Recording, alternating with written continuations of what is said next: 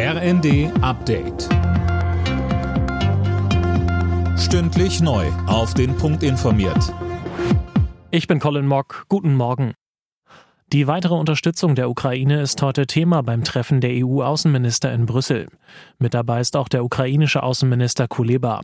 Lisa Hofmann mit den Einzelheiten. Es wird erwartet, dass Kuleba weitere militärische Hilfen von den EU-Ländern für die Ukraine fordern wird. Außerdem wird er wohl versuchen, in Sachen Beitrittsgespräche mit der Europäischen Union aufs Tempo zu drücken. Weiteres Thema bei dem Treffen ist ein zehntes Sanktionspaket gegen Russland wegen des Angriffs auf die Ukraine.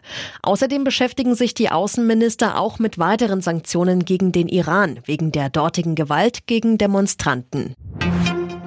Knapp zwei Wochen nach den schweren Erdbeben in der Türkei und Syrien hat die Türkei fast alle Rettungseinsätze eingestellt. Nur in rund 40 Gebäuden wird noch nach Überlebenden gesucht. Die Zahl der Toten ist inzwischen auf über 44.000 angestiegen. In Hanau ist der Opfer des rassistischen Anschlags vor drei Jahren gedacht worden. Bei einer Gedenkstunde wurde zum Kampf gegen Hass, Rassismus und Hetze aufgerufen. Vor drei Jahren hatte ein Deutscher neun Menschen mit Migrationshintergrund, seine Mutter und sich selbst erschossen. Bundesinnenministerin Nancy Faeser sagte, was wirklich wichtig ist, dass wir aus solchen furchtbaren rassistischen Anschlägen die entsprechenden Konsequenzen ziehen und ähm, auch nicht Ruhe geben. Der Täter hat versucht, die Opfer zu Fremden zu machen, aber das waren sie nicht. In den deutschen Karnevalshochburgen feiern Hunderttausende Jecken und Narren heute den Höhepunkt der Karnevalszeit.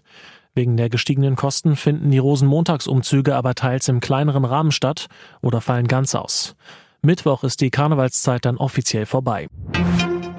In der Bundesliga ist Borussia Dortmund nach einem 4 zu 1 gegen Hertha BSC neuer Tabellenzweiter. Die weiteren Ergebnisse Union gegen Schalke 0 zu 0 und Leverkusen Mainz 2 zu 3.